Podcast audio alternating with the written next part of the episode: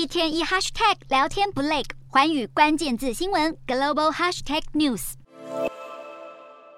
由于全球通膨为患，多国央行积极升息，投资人仍然担忧世界经济可能步入衰退。道琼工业指数昨天遁入熊市之后，美股今天盘中依然震荡收盘，走势分歧。美股四大指数有涨有跌，道琼指数下挫一百二十五点八二点，收两万九千一百三十四点九九点；纳斯达克小涨二十六点五八点，收一万零八百二十九点五零点；标普五百下跌七点七五点，收三千六百四十七点二九点；费半指数上扬。二十四点五八点，收两千三百九十八点零四点。